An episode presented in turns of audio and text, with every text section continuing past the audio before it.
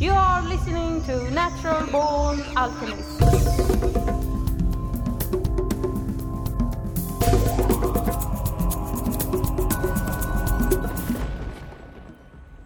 Welcome to episode 60 of the Natural Born Alchemist podcast. My name is Alex and I'll be your host. I'm presenting this episode outside on my porch in the middle of the night and it's raining, but luckily I have a bit of roof to protect me. And I'm wondering have you ever heard about something called cryptocurrency or perhaps Bitcoin? Well, in this episode, I am pleased to have as a guest Torsten Hoffmann, who is the producer and director of the award winning documentary Bitcoin The End of Money as We Know It. And we will talk about money, cryptocurrencies, and Bitcoin. But before we start, let's just have a listen to the trailer. Look closely. What do we all have in common? No matter what corner of the world you live in, you need food, water, shelter, and money. Half of every transaction involves money in exchange for goods or services stocks, a loaf of bread, illegal drugs. You gotta pay for it. We spend much of our lives chasing money to make a living and accomplish our dreams. But it's also an instrument of destruction. Some might say evil, driving criminals to lie, steal, and even murder. The existing banking system extracts enormous value from society and it is parasitic in nature. Money is a catalyst for the worst and the best of human endeavor. Before civilization, we created currency, fuel for wars, the path to power, champion and enemy of innovation. Money is so integral to our society and our global economy that its true nature remains a mystery to most. This is the story of money, perhaps the end of money as we know it. No matter how fat your bank account or how thin your wallet, to us it's all cold hard cash. There are some who want to kill it. Get rid of it. Burn your dollars, your euros, your yen, and transform every penny you have into ones and zeros digital currency. Entrust it to the web and computers spread across the planet. Magic internet money. It's called cryptocurrency. Bitcoin. Invented in secret, it was a gift to the world. It's not just a currency, but it's actually programmable money. A potential curse on bankers. And there's nothing that the, the big banks or politicians can do to stop it. Breaking every government's grip on money supply what the internet did for information, Bitcoin is doing for money. Could it be the new gold? Mm-hmm. no, you have to really stretch your uh, imagination to infer what the intrinsic value of Bitcoin is. Regulators, the Federal Reserve, the banking system, at least understand this is a thing that they have to take seriously. This is going to change the economic culture. Bitcoin could be a microeconomic miracle worker and it could be a macroeconomic wrecking ball. Is Bitcoin the currency of the future? A godsend for criminals? Or a recipe for financial disaster? If you trust your money just as it is, we have a little story to share.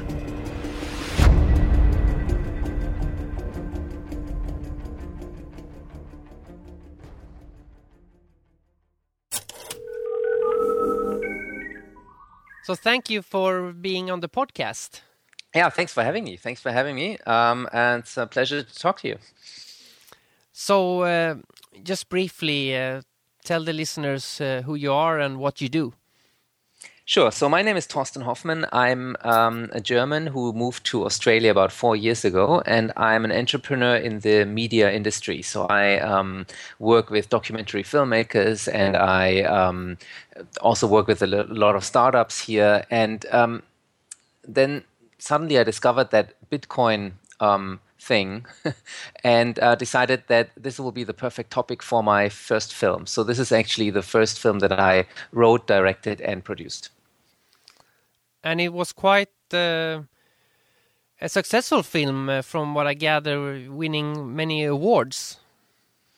Yeah, so I mean, um, yes and no. So I mean, it's it's it's always easy in the in the internet, right, to say, oh, I'm a big success, and wow, we've been you know winning awards and things like that. But um, there a lot of things have also gone wrong, and I'm, I'm very happy to share with you a, a few um, stories about that later. But um, yes, so the the film, um, The End of Money as We Know It, has um, been released last July, and um, yeah, the internet uh, really liked it, and it, it went viral, and you know our our YouTube and, and every everything, our Twitter is, is really really active. Um, and we won three awards, um, two in at the Freedom Fest in Las Vegas, which is like this big libertarian um, get together. And um, yeah, so overall, it was I think it was a success. However, um, um, what didn't maybe work out so well is my my business model was obviously to have um, downloads and like paid views um, um, for the documentary because I thought this this topic will be interesting to people.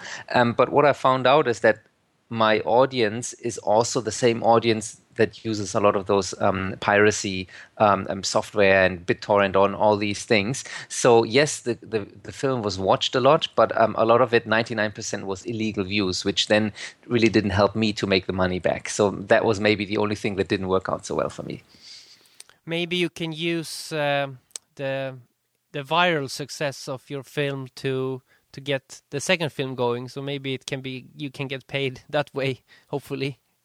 Yes, exactly, and, and, you're absolutely right because I mean, um, um, you know, I, as a filmmaker, as a first-time filmmaker, I, I should be happy that people watch the film and that, that they like the topic. So I'm I'm not you know angry or ha- have a grudge, and you're absolutely right. So I can I can use that to to um, make my second film, or maybe even go to TV channels or you know people like Netflix and say, hey, listen, this film is so popular on the internet. Um, um, do you want to license it? So so that's that's the plan. You're absolutely right. Well, yeah, I've seen uh, I've seen uh, Zeitgeist on Netflix, so it wouldn't be uh, impossible, I think, um, because your film is more professional than Zeitgeist. If you've seen that film, um, I think. Yeah, it, it, and it it it's, it, it keeps coming up. It's like the same type of um, um, audience almost. So yeah, it's it's a good point. So it, the the film is about Bitcoin. It's a documentary. So for people who maybe have heard Bitcoin but don't really understand it, can you explain just in simple terms, if that's possible, what what is Bitcoin? Yeah, sure, um, and that's that's a tough question. So um, the easiest way to um, to to explain Bitcoin is that it's digital internet money. Um, but it is much more complex than that. But um, if you imagine um, that, compare the old system of telephones with Skype, the technology that we use now, or compare um, um, the old system of, of the, the, post and mailing letters to the to um, email. Um, that sort of thing is is what what Bitcoin is to money. Um, um, pe- people kind of compare that, and the the interesting thing about Bitcoin is that it's really not regulated by anyone, which is a good thing, but it can also be a bad thing. And um, um, it has been highly controversial. And when I started making the film, um, Bitcoin was considered to be this. Um, yeah, radical idea, and, and people use it for drug money and for illegal purposes and, and money laundering and all these things. Um, but as time goes on, and if you if you look at the press now, um, you see that the, the banks and the governments are actually taking Bitcoin more and more seriously. So now it's actually an accepted technology, still with a lot of problems and with a little bit of um, you know gray areas, but actually it, it's it's it's becoming part of the internet infrastructure. So it's it's um, yeah quite quite an interesting and very complex technology. And that's also if you if Bitcoin wants to become more mainstream, they they have to make it somehow even easier to buy and sell them because it's still quite complicated. I mean, when I bought my first Bitcoin, I had I had to Google a bit before I, you know, could do it. you know, I had to investigate. It, it, so it's it's still not as easy as it could be. It should be as easy as buying a song on iTunes or something. Absolutely right. And and and you you mentioned one key key point is um, people have to find out and research themselves. And, that, and that's part of the reason why i made that film to to you know make people understand what is money and what is bitcoin. And um, user friendliness i think is a key component to making bitcoin more um, uh, massively adopted. Um, but there's a few other things as well, like um, how governments react to it, how banks um, kind of implement it, how uh, much volatility there is. Right at the at the early days, Bitcoin's like uh, one day was up and the next day it, it, was it was down, and it was a lot of um, problems like this.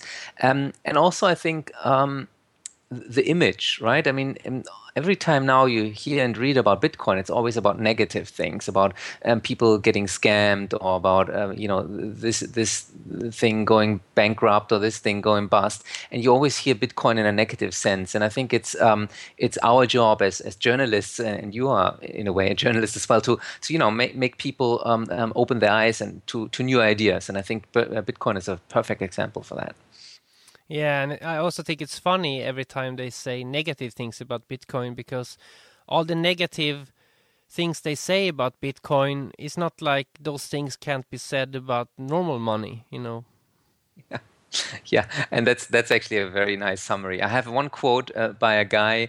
Um, uh, he's he's called the Bitcoin Jesus, and and he he says uh, in the film he says something like, "Well, people try to criticize um, uh, Bitcoin because people buy drugs with it and um, people launder money with it. But if you look at it, most money laundering and most criminal activities happen with the U.S. dollars, and and it's true, right? I mean, it's it's it's obviously true. So any currency, any any money that you'll use um, if, it, if it's going to be useful, you better be able to buy drugs. Otherwise, it wouldn't be useful, right? If, if it's um, if it's it's a, a, currency that works, then some people will use it for illegal purposes, just like normal money is, uh, itself. The interesting the interesting thing with Bitcoin is also it's not only that you can use it for money. Uh, I'm out of my depth now, so I can't really explain how it works. But the basically the algorithm and the the structure behind Bitcoin, the code, can be used for like if you want to make a secure voting scheme or send other things, other information in a secure way, from what I understand. Yes, and that is really, really interesting. I didn't really cover it so much in in, in my film, but um, let me try to explain it. I'm not, I'm not a technical person myself, but but I've spent a lot of time researching it. So the the core of the Bitcoin technology is called the blockchain, and the blockchain is software code, open source software code, that for the first time enables um, to have unique um, unique properties. You, you can you can have something um, that that is not forged and it's not um, uh, duplicated. So it, not like um, songs or other data, which on the internet you can copy and paste it immediately, right? There's no cost to to copying your email a million times or something. But with a blockchain, through that system of distributed um, um, um uh, computers all over the world, they all run the same ledger. This blockchain, um, you actually can own one unique piece of that blockchain. And, and and that is what is interesting for money because you know if somebody could copy or steal uh, your your coins that's that's wouldn't be any good. So it must be a unique piece of of in that digital wall, um, um, ledger. And um, you can tie it into money because you can trade those unique things, um, but you can also do other things with it. So let's say you um, you you want to prove that oh you signed this contract, um, or you want to prove that. Um, uh, this this piece of digital art belongs to me, or you want to prove that this vote is uh, um, matched to one person, then you can use the the, the Bitcoin um, blockchain to do that. And I think um, most people have not really understood this, and most uh, most entrepreneurs are just trying to understand what we can do other than this money um, application. What what else can we do with the blockchain? And it's basically just a, a code or an algorithm that some guy or a group we don't know invented, right? Yeah, so that's that's the little bit controversial um, genesis of, of Bitcoin, but it's basically a guy. He called himself Satoshi Nakamoto. Um, he came up with it, um, developing it after a couple of years, and then ju- he just released it on the internet um, and said, "Look, this is Bitcoin. It's an open source peer-to-peer payment mechanism. Have a look, play around with it." and um, it, it, wasn't perfect, and you know people uh, improved it and continue to improve it every single day. It's an open source um, um, technology that people can just look and improve on. Just like, by the way, how the internet is run. Internet is mostly run by open source software that someone you know put out, and then it, it, it gets better and better and more secure, more and more secure over time.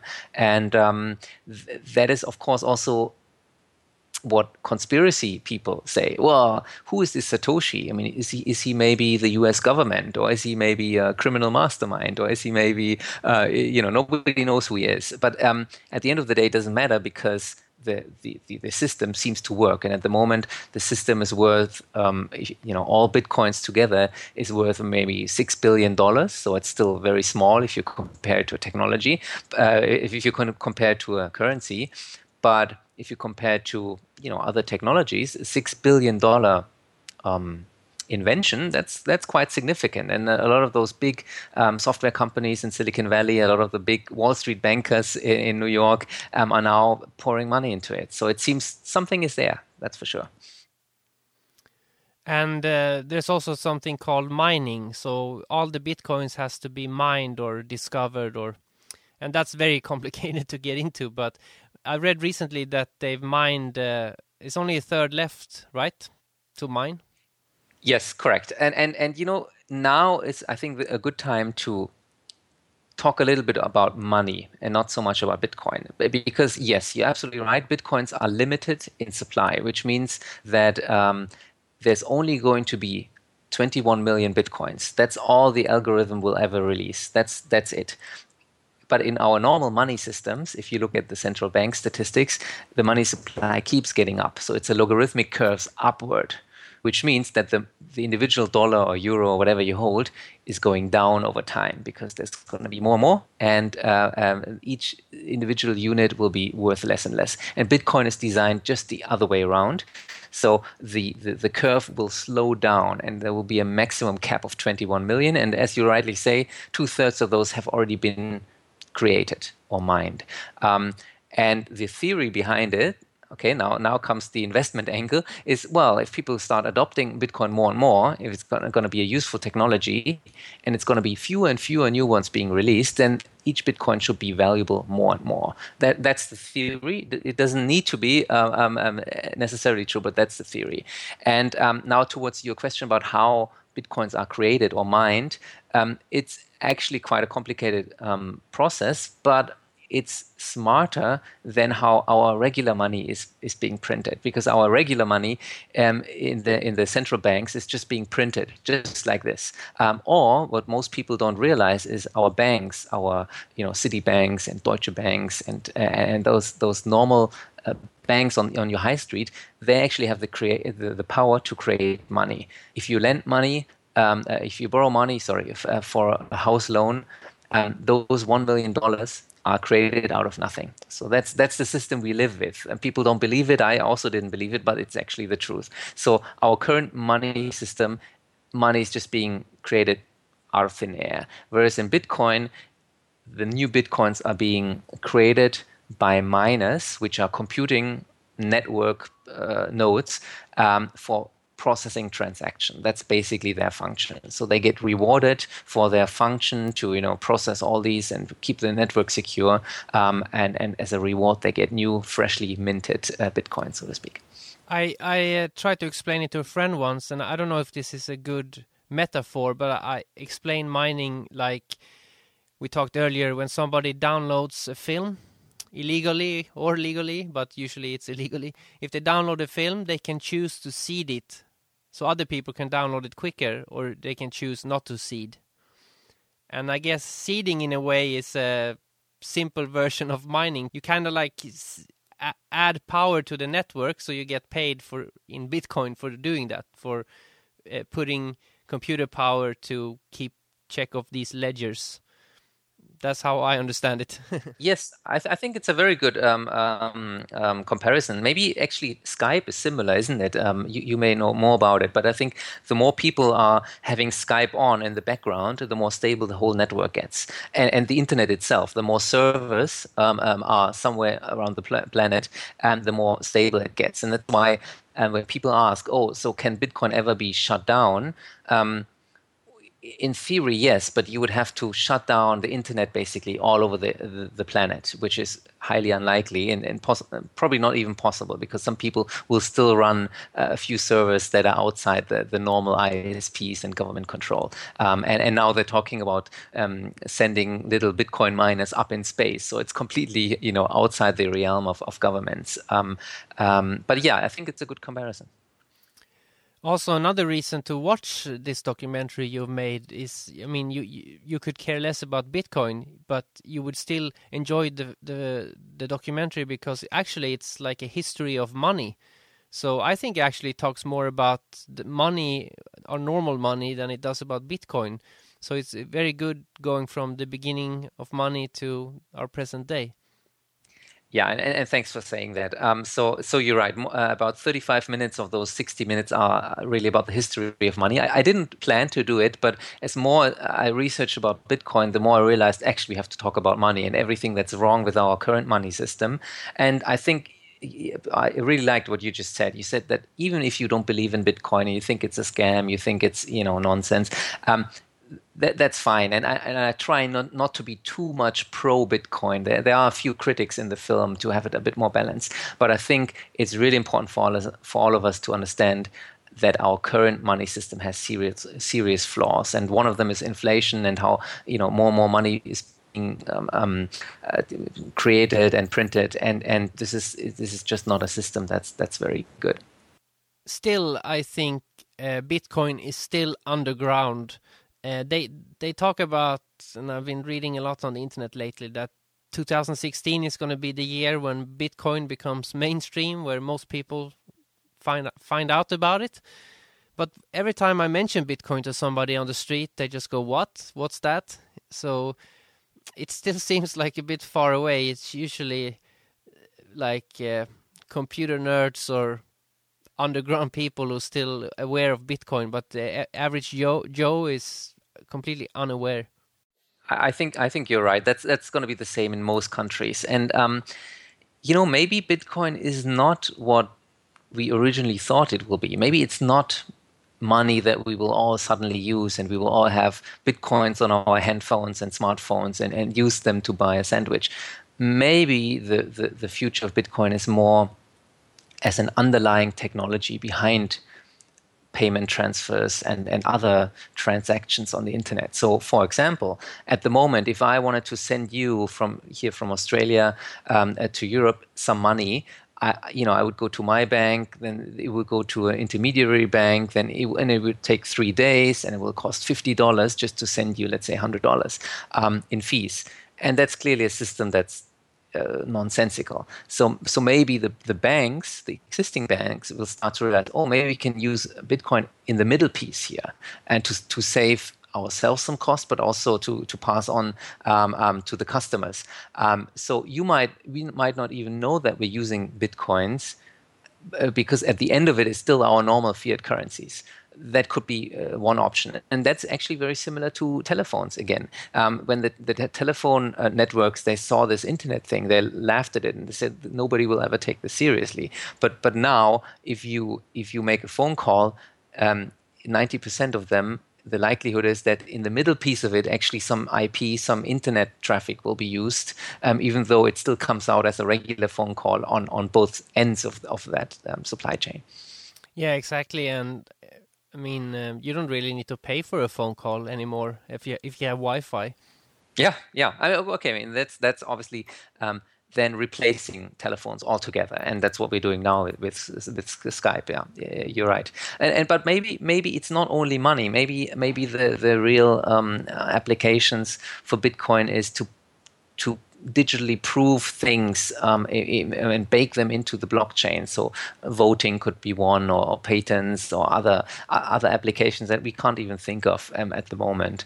Um, so so it, it may not be a consumer facing money that everybody uses. Maybe it's it's it's going to be something else. Similar like when the internet came out um, 20 years ago, people thought, oh, you know these are the, the three applications that the internet will enable but but now we have we have tools and technologies that we couldn't think of 20 years ago. Uh, and I think it might be similar with Bitcoin.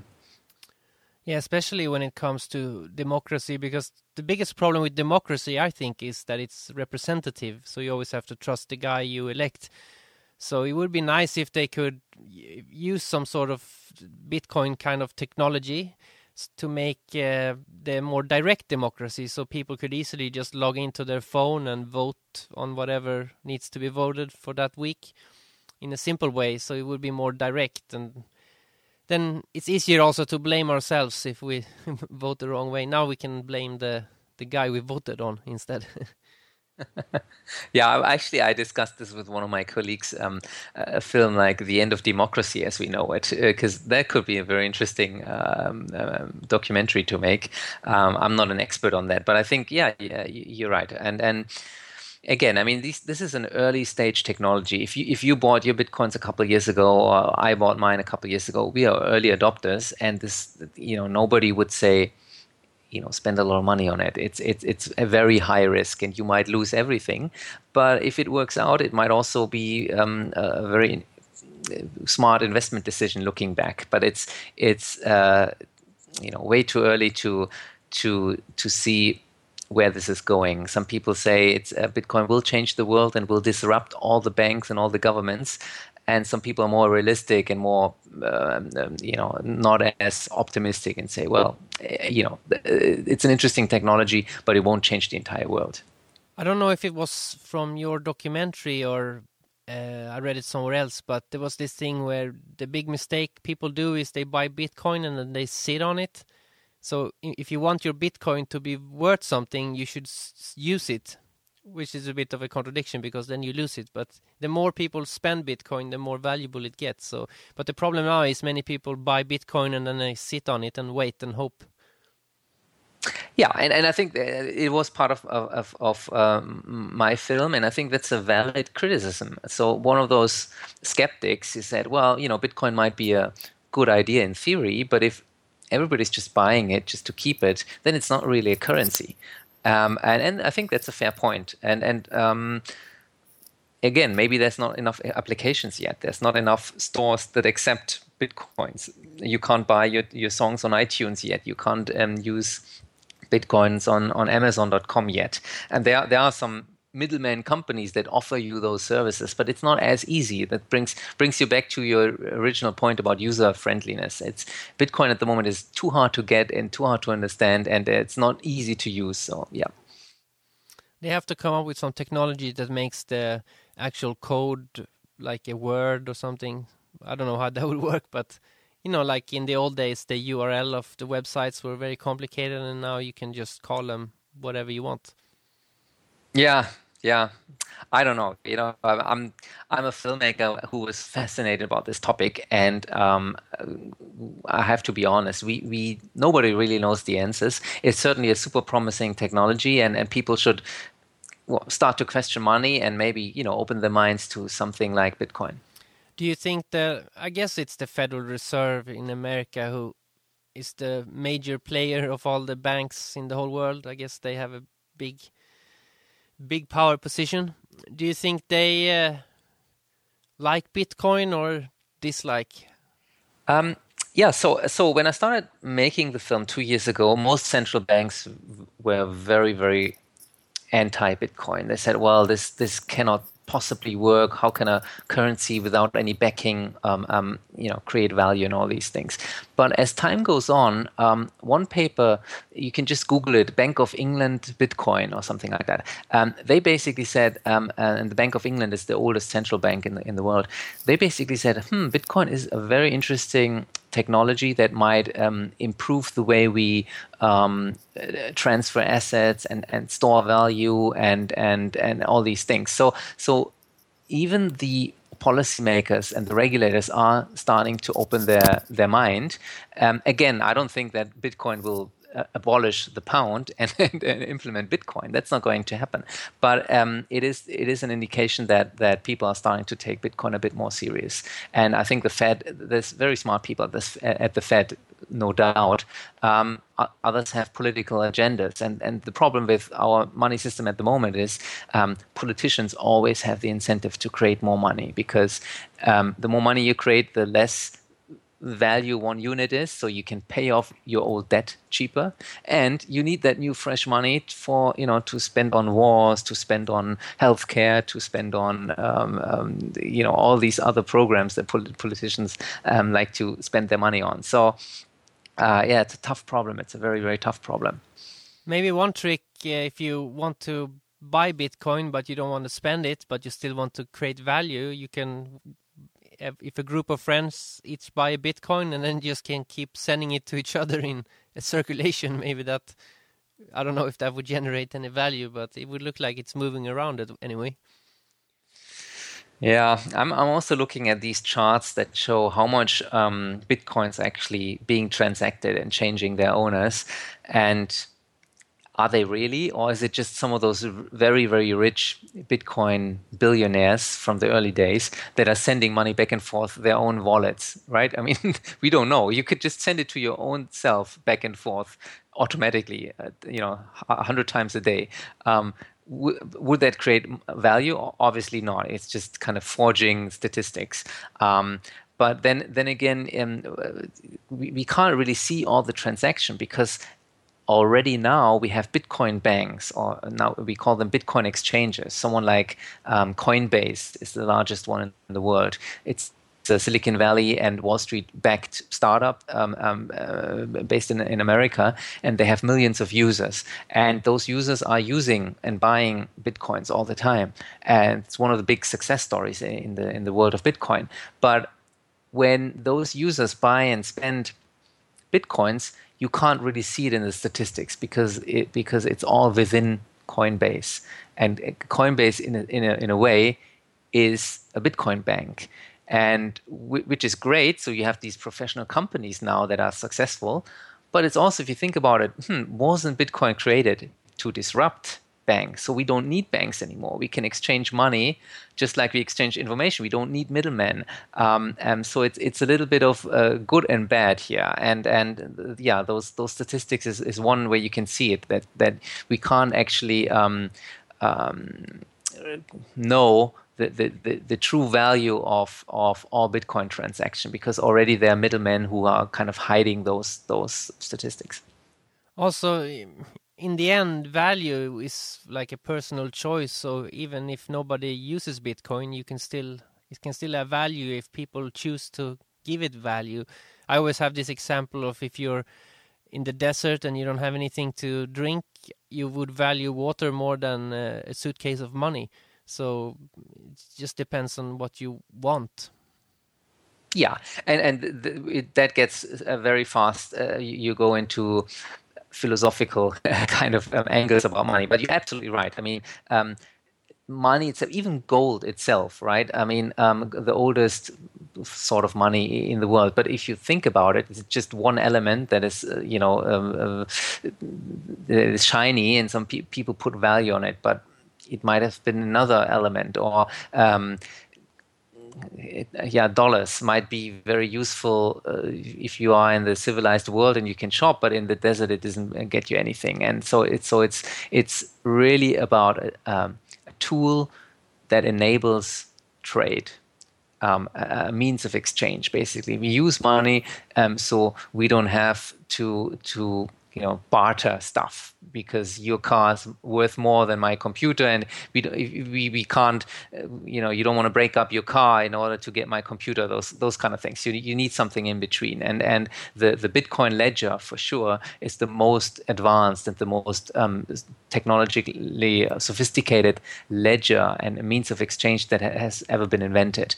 Um, and and the question of value i mean i think um, already now the Bitcoin exchanges and there's enough traffic, enough exchanges happening that it, it truly reflects the current value of Bitcoin. At the moment, it's, let me just check on the internet here. Um, at the moment, one Bitcoin is worth um, 400, uh, $390. Um, and you know there's there's hundreds and hundreds of transactions happening every every minute. And uh, you know if somebody doesn't want to pay $390 well then you know the price will will go down. So it's it's demand and supply driven. So there's only 21 million bitcoin when they're all mined. But this doesn't mean it's the value of like 21 million dollars or something because one bitcoin could be worth any amount. So it, so if you pretend that the whole world is only using Bitcoin, then maybe one Bitcoin would be worth a million dollars if that was the only currency in use. But so because it's a roof, like you you can you can't make more than 21 million uh, Bitcoin, but you can cut them up so you can have a tenth of a Bitcoin or a a quarter of a Bitcoin. Like you you can put them in decimals. But is it like infinite in that way, downwards? Uh, yeah, it, it's a good question. I thought about this uh, for a while as well. So, so yes, the the total amount of bitcoins are 21 million, um, and at the moment we have created 15 million out of those already. So these are in circulation, if you will. Um, and one bitcoin is worth, roughly speaking, 400 dollars now you could say, well, that's one Bitcoin, but I can own 0.01 Bitcoin, so it's only worth four dollars, um, and I could own 0.000001, um, and it's it's worth even lesser than that. Um, and at the moment in the Bitcoin protocol, it's possible to um, have eight digits, so it's uh, basically one Bitcoin can be divided into 100 million units. Um, and your question now is, well, isn't that diluting, right? Isn't doesn't that make the 21 million uh, much much more into billions and billions um, but it's it's not really because uh, look at gold right so there's a certain amount of gold in the world i don't know a thousand tons I, I don't know the, the number. Um, but what we trade is kilograms or ounces. Or then you go into a jewelry shop and you cut it down into you know your little um, ring or like an earring or whatever it is, and then you cut it down further, and then at, at the end of it is just one atom of gold, right? But but just because you can make cut it smaller, it doesn't mean that the ton of gold is worth more or less. I mean, it, it's just it, it's still part of that same supply and that, which is kept. Um, so, so the answer to your question is no. The the dilution uh, it, it's not dilutative, um, but it makes it just more easy to uh, to use as a currency. So you don't have to invest four hundred dollars. You can just invest four dollars if you want to start getting into the Bitcoin space. Oh, I never thought of it like that. So yeah, that's true. The original amount is still worth the same, no matter how much you cut it up. Um, could you talk a bit about, you mentioned it a bit in the documentary but i think that's the most interesting part for me is the when it comes to uh, poor people people in dictatorships and people living in like what you call the underdeveloped world and what bitcoin can mean for them. Yes um, and that is really where it, where it gets interesting because let's face it in australia or in, in, europe or in the us our money system is quite good and our banks are relatively good right? Um, i mean we don't really have a problem with money. Um, however in, in the developing world the situation is completely different. Um, there are banks who who rob you out of your savings. There are governments um, like Zimbabwe or, or, Venezuela, right, that have inflations of thousands and thousands of percent. So you can't, uh, um, you, you, there's no way to store value. You lose money the, the minute you get the money. It's it's already worth half of it. Um, Argentina has that every five years, right, and and people um, um, are buying cars just as a store of value because otherwise the, the money would, would lose value. Um, and in, in those kind of scenarios, Bitcoin is actually a very, very good tool against inflation. Um, and also, a lot of these very poor countries, let's say in Africa, um, they get most of their um, their uh, money. I'm trying not to use the word money, but they're, they're, they're getting most of their, their cash inflow from um, workers that are working abroad. So let's say the um, immigrant um, in, in, in Germany from Nigeria. He works a, a, job at a restaurant and he sends back money to Nigeria to feed his family and to support his family there. Um, and that money transfer actually costs him a lot of money. So uh, Western Union is, is one po- uh, popular or leading um, service that people use. And um, if he sends back $200, maybe um, $40, $50 of that, 25%, 30% of that will be fees that, that he has to pay to um, Western Union. And using Bitcoin, of course, everything is for free. So um, um, once we have built the infrastructure that actually it's easy in all these countries to get to buy and sell bitcoins, um, you can get rid of these middlemen who take up large, large chunks of money. And and f- for you me, it's not really a problem because we rich and uh, we live in rich countries and we don't really care about twenty dollars. But for for a, a family in Ethiopia, twenty dollars might be you know feeding your your family for a whole month. So so um, in in those countries, it is believed um, the the promise of Bitcoin is much more valuable than it is in our Western world, and um, I think it's it, that's that's interesting. Um, um, and and maybe those people will go through more um, hassle to use Bitcoin. We, maybe it's not user friendly enough for us here, but maybe um, in Africa or in Venezuela, where the money is so bad, it's much easier. The threshold is much easier to get people excited about Bitcoin. Maybe they're already in existence, but uh, there are many charities in Africa who try to help those people. They should be like they should maybe have courses in using Bitcoin and maybe uh, instead of digging a well, maybe they should put up uh, Bitcoin um, you know, like ATM machines or something, so people can receive the Bitcoin and then transform it to cash. Because I guess you can't use the Bitcoin if you want to buy rice or whatever. But you, maybe that's something charities should focus a bit more than they do. Yeah, uh, I agree with you. I, I, don't know much about this space, but but um, uh, one example would be in, in Kenya, right, where this this mobile mobile money has has um, been very very successful, and that's basically um, M-Pesa, the M-Pesa system. Um, that's basically a a system that just kind of emerged of how how people started to using um, cell phone minutes or call credits as a form of currency because it's it's better and easier to use than than their shitty local currency.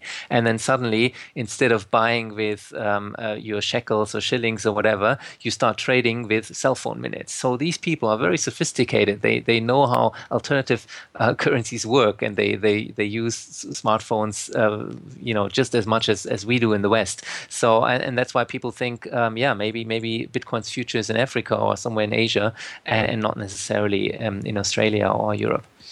Did you fund your documentary with uh, like uh, crowdfunding?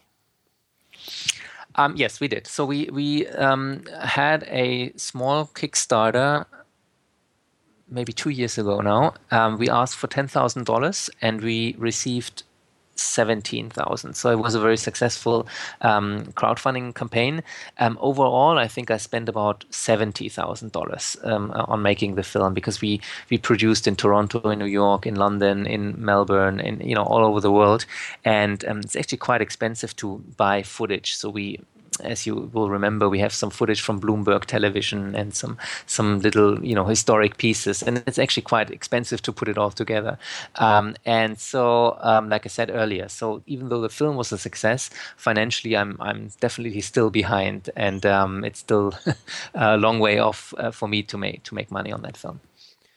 But people can, uh, even though they downloaded it and saw it illegally, they can still, if they like it, uh, donate, right? So, because uh, I noticed you had donation button on your website.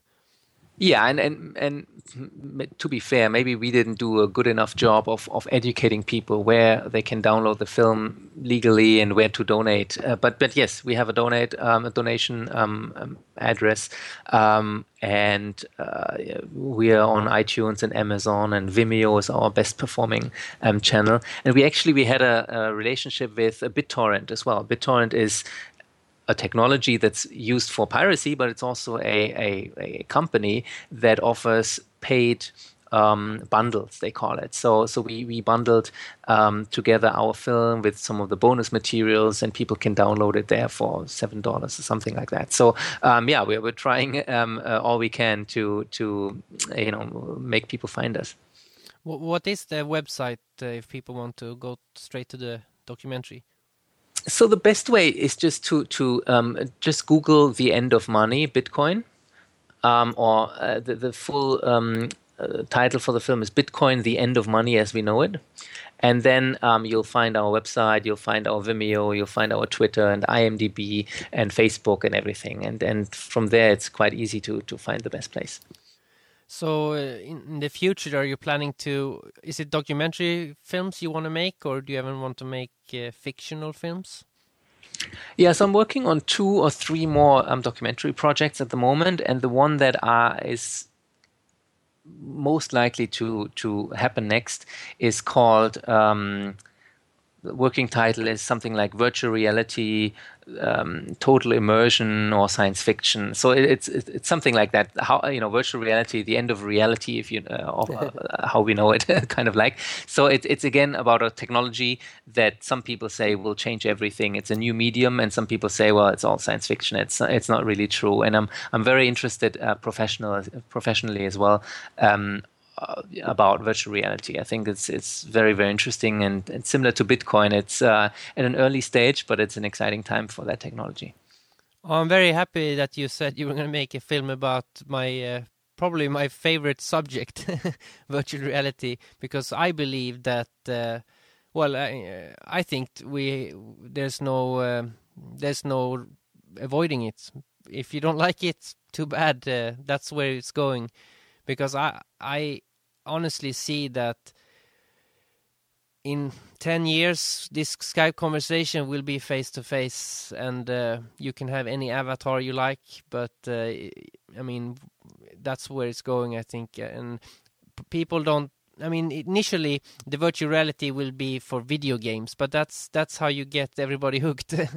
But eventually you know why wouldn't it be nice to walk around in the Amazon bookstore and pick which books you want to order with your Bitcoin or talk to people you know on the other side of the planet in an environment 3D, you know. So I think we're probably that's where we're heading, in my opinion.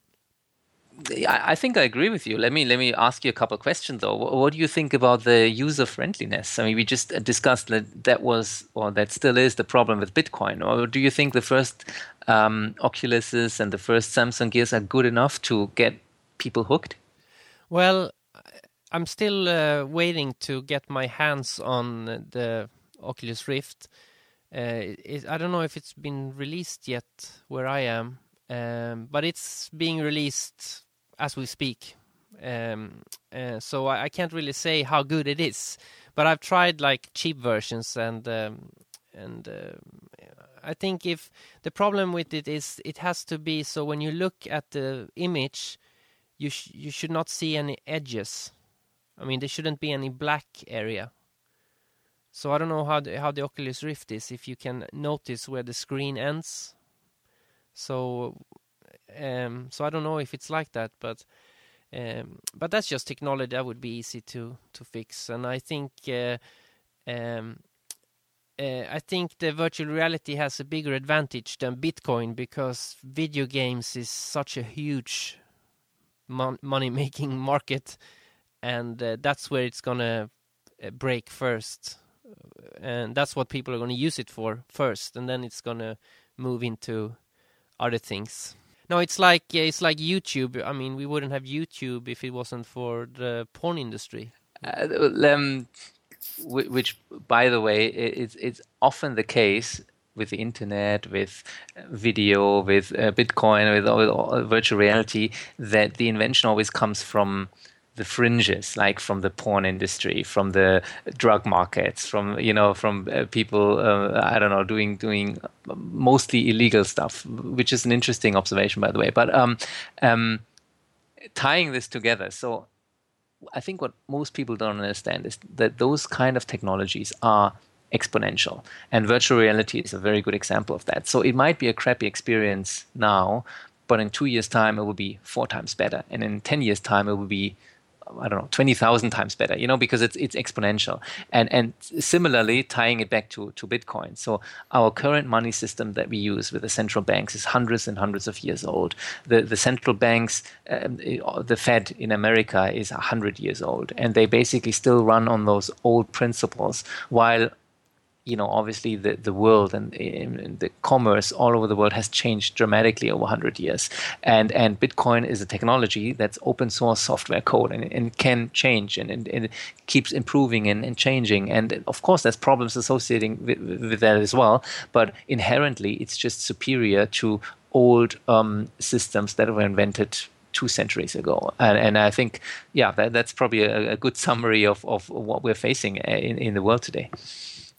And I think uh, many people are always very afraid of new things, but I've always embraced it. So I'm not. Af- I want the virtual reality to come as a, as quick as possible because I think it's very interesting, and it could also be very liberating. I mean, it would be very nice. I, I this is this philosopher. He said that maybe in a thousand years we'll uh, work in our offices, go to our factories, and then when the day is done, we take off our virtual reality headset and we're living in the Garden of Eden. I like that. Yeah, exactly. It's it's uh, the other way around, right? The the, wor- the the real work, sorry, the work happens in virtual reality. And and isn't it already true? Most of the work that we do is in front of computers anyway, right? So so it's interesting. Yeah. Uh, there's a very good uh, series of books uh, called Otherland. It's a science fiction, uh, maybe I don't know, 15 years ago or something a bit ahead of its time, but it's about that. It's about a world who's completely embraced virtual reality, and uh, so I recommend that if if somebody wants to read about it. It's kind of like um, Lord of the Rings, but in a virtual reality kind of scenario. well, I'll, I will check that out, and maybe that will be my inspiration to start making that other film. Then I look forward to it. Then I'll have to talk to you again uh, once it's done. Um, so um, yeah, so uh, I'll uh, link to the the documentary in the program notes and to the website. Um, but say it again, so if people want to check it out. Yes. So um, I'm just sorry there. I'm just looking at my coupon codes. I'll just create a new code here for you um, live. So um, I have a couple of letters. What what what would be a good abbreviation to do like a what what's what's the like a short form of your or your Twitter handle or something like that? If you uh, oh, the Twitter is Born Alchemist. Okay, let's see whether that that will fill Born Alchemist. Yep, that works. So uh, a capital B and a capital A, right? Born Alchemist. Yes. Okay, cool. So um, let me just do 100 and the discount discount 20%.